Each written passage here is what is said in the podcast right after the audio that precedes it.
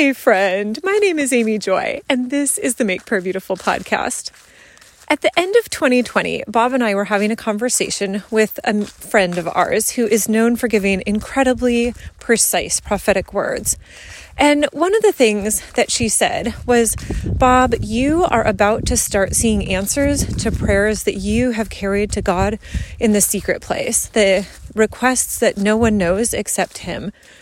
And at the time, I thought, oh my goodness, that is so beautiful. First, that Bob is going to have all these amazing answers to prayer.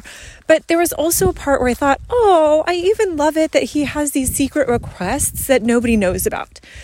And it seemed a little bit odd to me, but I thought that was very lovely. And, you know, growing up in a family, um, we are pretty open with one another. And I feel like a lot of the Christian life books that I read early on, you know, it's like, don't ever keep secrets from your spouse. And so the idea that you could actually just have a conversation with the Lord that you didn't also have to have with your spouse or with your family seemed kind of mind blowing to me, but I figured maybe that was just something special for Bob because he is uh, a special person and a really good intercessor, and so that was that was great. And uh, it was very surprising to me. Then some months later, I was talking to my spiritual director, and she said something like, "You know, you have the, your." your public conversation and you have your private conversation and you have your secret conversation. And I was kind of like, I'm sorry, what's the difference? Like, I understand public that you do that with the masses or people outside of your inner circle and then you have your private conversation and maybe you you have that with private people but like what's the difference between private and secret like i truly i was like i need this to be defined because this is blowing my mind and so she said, well, private is something that you would maybe give only to your inner circle, your close friends. And then the secret conversation is the one that's just between you and God. And I was kind of like, wait a minute. So that's a thing for more than just Bob. Like, anybody can have a secret conversation. That doesn't make you a secret spouse or like a wicked, wicked person. And, uh, she was so she kind of chuckled and was like, No, like we all actually get to just talk to God about the things that are close to our hearts without having to expose them to anybody else if we choose never to do so.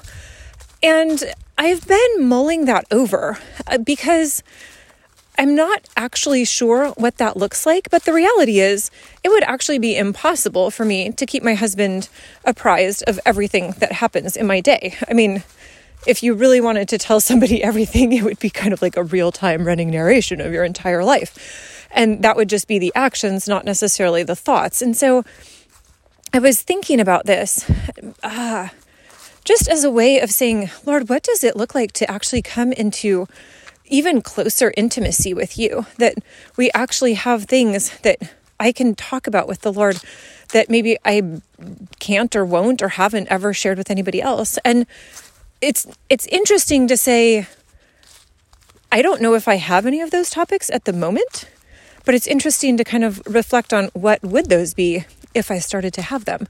What are some requests that seem either so big or so personal or so intimate that I haven't talked about them with anybody except the Lord. So this is one of the things I'm thinking about right now from someone whose life apparently is more of an open book than perhaps it has needed to be. Who knew? Anyway, so Lord, I thank you that you love us so much that even as the scripture says, before a word is on our tongue, you know it completely, Lord. And also that your word says that before we even ask, you answer. And so I give to you even the desire to have a secret conversation with you, as that's um, maybe a new level of intimacy that I'm not sure I've ever had before. I am excited to explore that with you. And Lord, if there are others who have also not ever really considered that, then I ask that we could all have beautiful secret conversations with you together.